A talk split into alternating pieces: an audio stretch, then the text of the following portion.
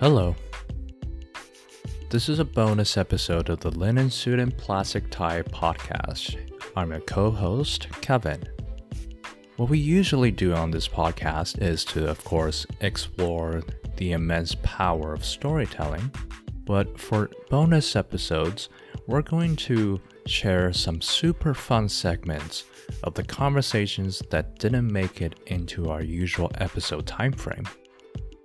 Last week, we talked with Erin Kirschenmann, who is managing editor at Wine Business Monthly and my wine tasting instructor. We only managed to include about 60% of our entire conversation in that episode, and this remaining 40% included some great answers to some of the most important questions in life. For example, what is a decanter really for? Do you really need it? Or is it just for looking cool? And when you order a bottle of wine at the restaurant, they open it and they pour a little bit out for you to taste it, what are you supposed to do with that? And if you've ever seen a European wine label that doesn't tell you what type of wine is in it, why are these winemakers setting out to confuse you? Well, Erin has answers to all of these important questions in this part of our conversation. So, enjoy. Um, okay, quick question then. Uh, when when when you order a nice bottle of wine at a Kevin's so mad at me. When you order a nice bottle of wine at a restaurant and they bring it to you and and they pour a little bit for you to taste, are you allowed to send it back? I'm so confused about that whole that whole experience. so a lot of people think that they're doing that so that you can see if you like the wine. But that's not what they're doing. They're giving you the chance to see if there's a fault, if there's something wrong with the wine.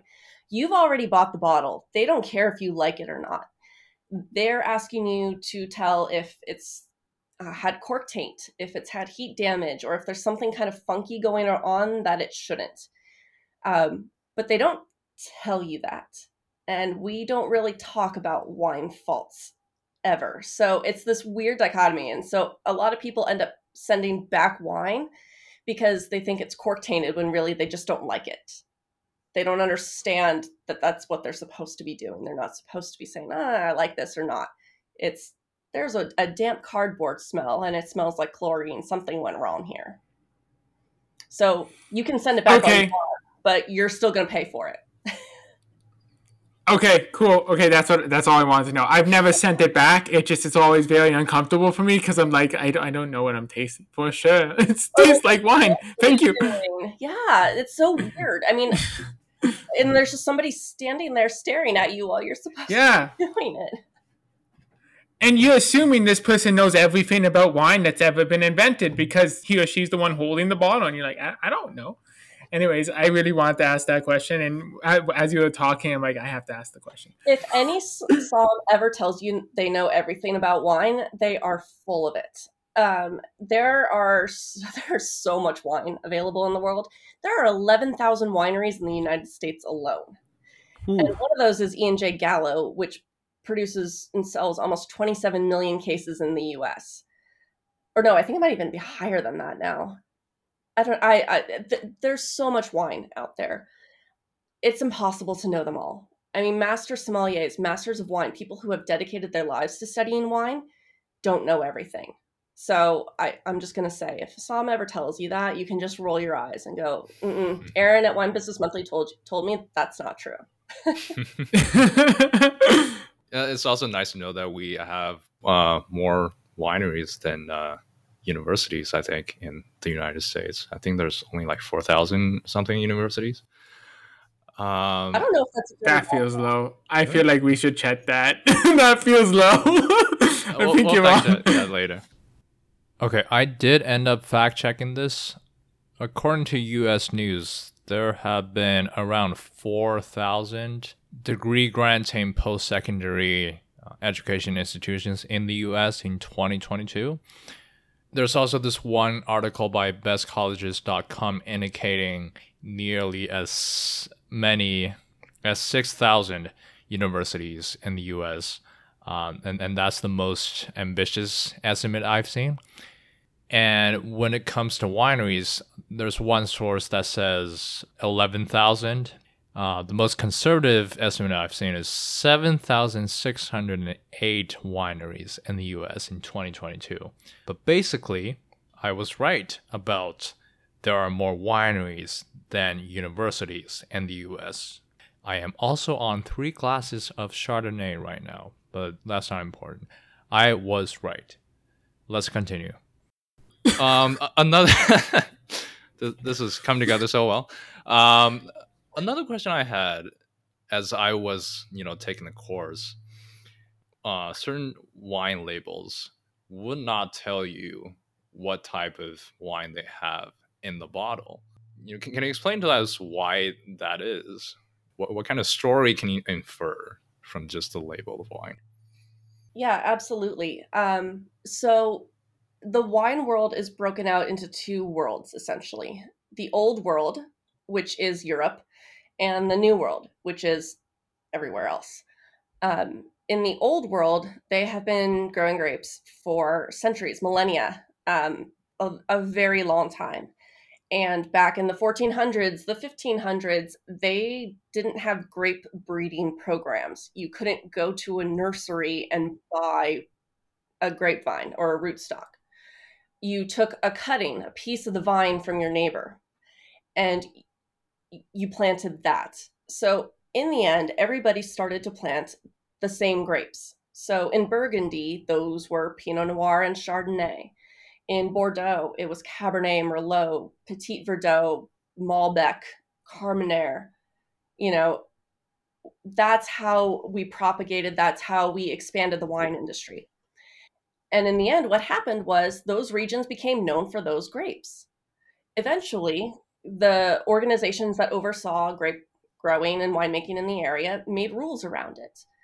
And they made a lot of rules. I mean, so many so that when I was studying for my diploma, my head was spinning. They control what the yield is, whether you can irrigate, how long you can keep a wine in barrel, um, different trellising methods. I mean, like everything is regulated.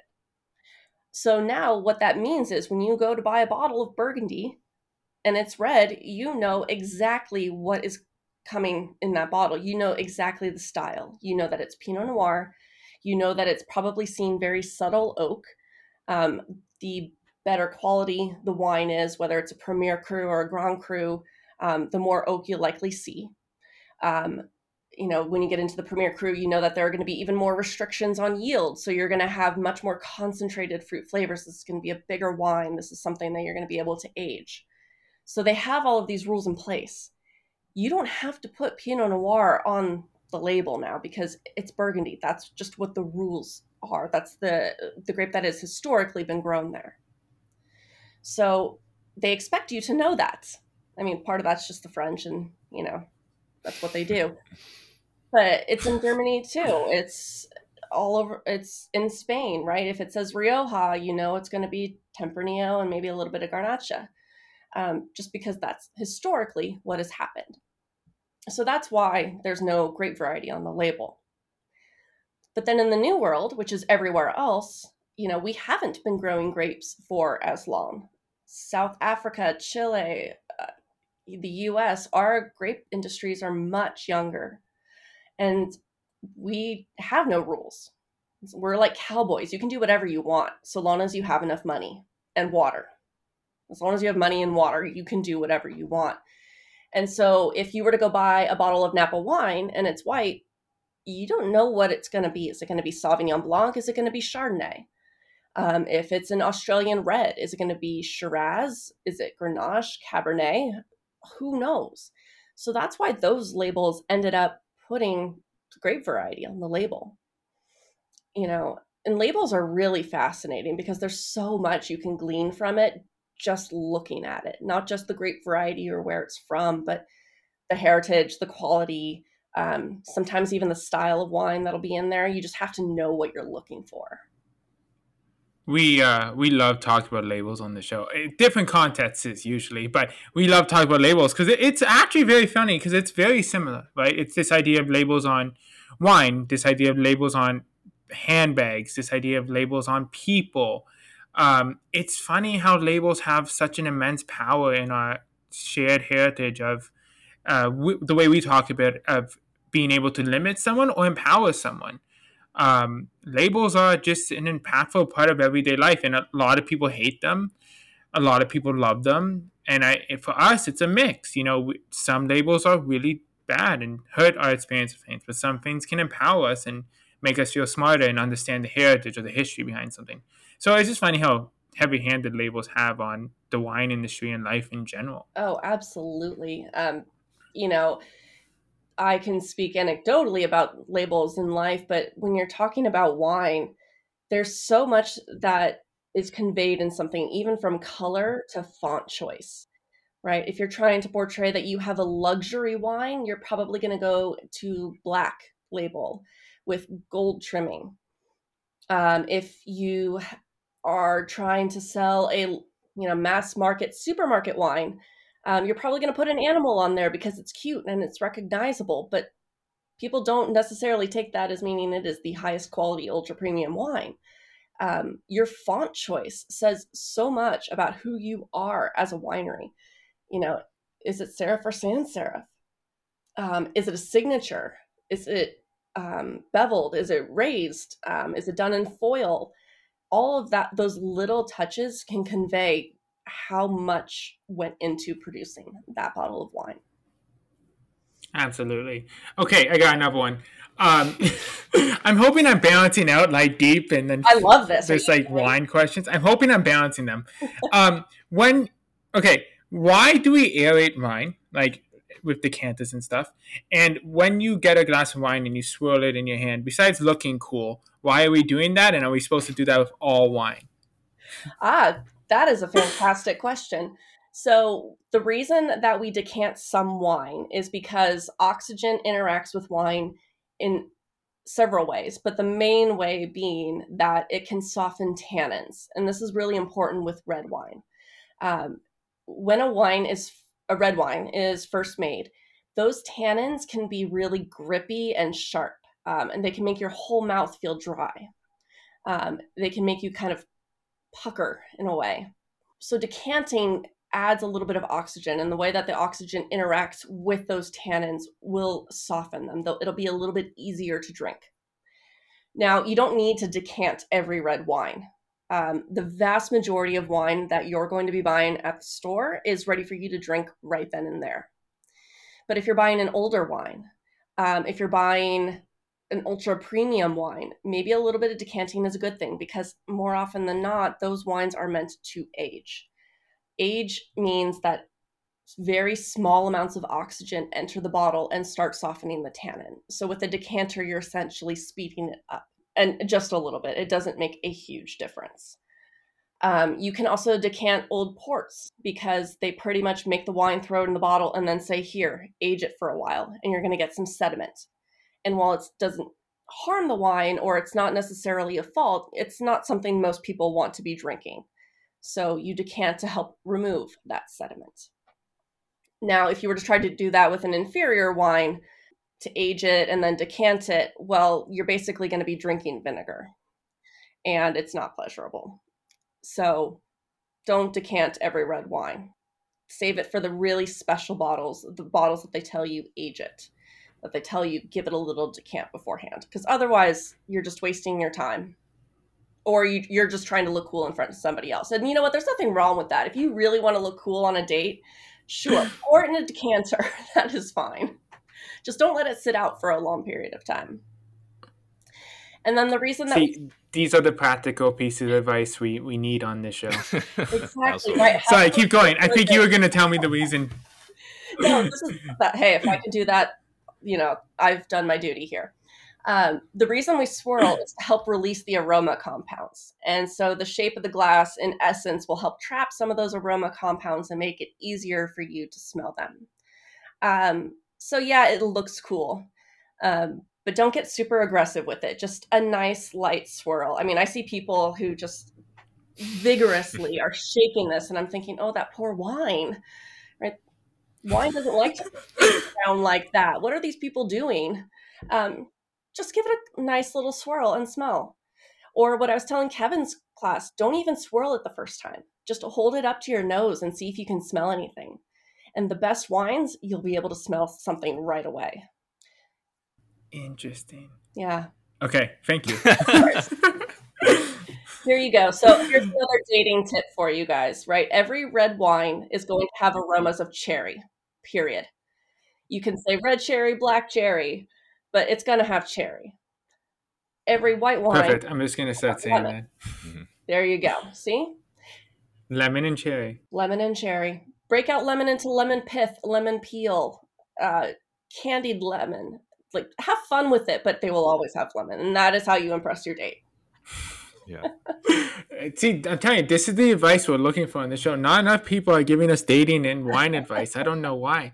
We just had a, a professor from University of Michigan. No, actually, he did give us dating advice, but no, no wine advice. So I, I mean, Mm-hmm. are people terrified to drink wine in front of you? Ah, they used to be. Just like in, Um, okay, but most of my friends are in the wine business now, so I'm I'm afraid to drink in front of them. Perfect. I mean, that's that's the way.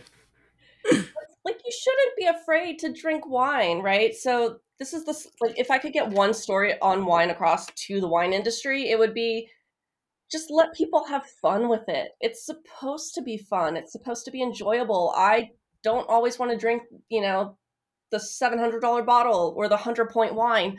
I want to drink the wine that prisoners made because that is so cool. That is so much more fun. I want that. Yeah, we, we need the story. Uh, Thank you for bringing it all. uh, We're near in the end, so thank you for bringing it all the way back to storytelling because I definitely took a sidetrack. So I appreciate it. I Yeah. appreciate that our guests are now bringing us back on topic, Kev. yeah, I, I, I think this is very new for Gaurav. this is what happens when you put a storyteller on a storytelling show. I mean, jeez. Yeah. I mean, I, I also, to sidetrack again, I do remember the first hour I was in your course. Um, I just started realizing that the best way for me to become a better wine taster was to know more flavors, was not to know more wines. I mean, some of the stuff, I think some of the flavors that were being described, I had not even heard about those. I had definitely not tasted or smelled any of those things. So that that was just a really cool experience. You know, and also fascinating to to know that you can turn all those flavors out of just grapes and other you know wine ta- uh, making techniques that you can throw at it. Yeah. Well, here's uh, so a fun story about that, and I think I told your class. I hope I told your class. Um, you said that there are all these flavors that you know you didn't even think about, um, and we're we're going through and we're talking about graphite and gooseberry and all of these other things, and um, un- knowing all of these scents and having that scent memory is really important to wine tasting but the only way to have that sense mem- scent memory is to go out and smell them and to taste things. And so when i started with wine i would swirl the wine around and be like it smells like wine. I don't understand where people are getting all of these other aroma compounds. So if you know somebody who is very well practiced in wine sent me to the grocery store so i went to my local safeway and I quite literally started picking up every single herb and smelling it, every single fruit and smelling it, all the nuts and the seeds and even some of the candies. And eventually, one of the employees came up to me and said, What are you doing? I said, Well, I'm smelling everything. And they looked at me like I was a little bit crazy. And to be fair, yeah, I was. And, you know, this is pre COVID, which thank God, because I think if somebody, if I tried that now, I'd probably be arrested. But they, they she was very concerned. You can't be doing that. And i said well i'm just trying to you know understand all of these different aromas. And she goes well you can't touch all of the food. I said okay, okay i'm sorry. And she goes you need to leave. So i left came back again did it again because apparently i am a, a rule breaker and a troublemaker um, And eventually they just started getting used to me. And they're like, oh, yeah, that's that crazy girl who's smelling the cilantro. Um, but I built up my sense memory. I would find flowers as I was walking down the street and try to identify them and smell them. Um, I lick rocks and eat dirt in order to better understand what those flavors and aromas are. And that is really only the only way that I'm ever going to be able to tell the difference between chalk and limestone. So if you see a crazy girl wandering around Sonoma looking the rocks, um, hi, that's me. that's awesome. Amazing. Yeah. But yeah, Kevin, yeah. do it. Maybe yeah. don't lick rocks. As soon as I saw it, yeah, as soon as I saw um, what what was it? Uh, forest floor on that textbook, I was like, I need to go on another road trip now. I don't know what that tastes like.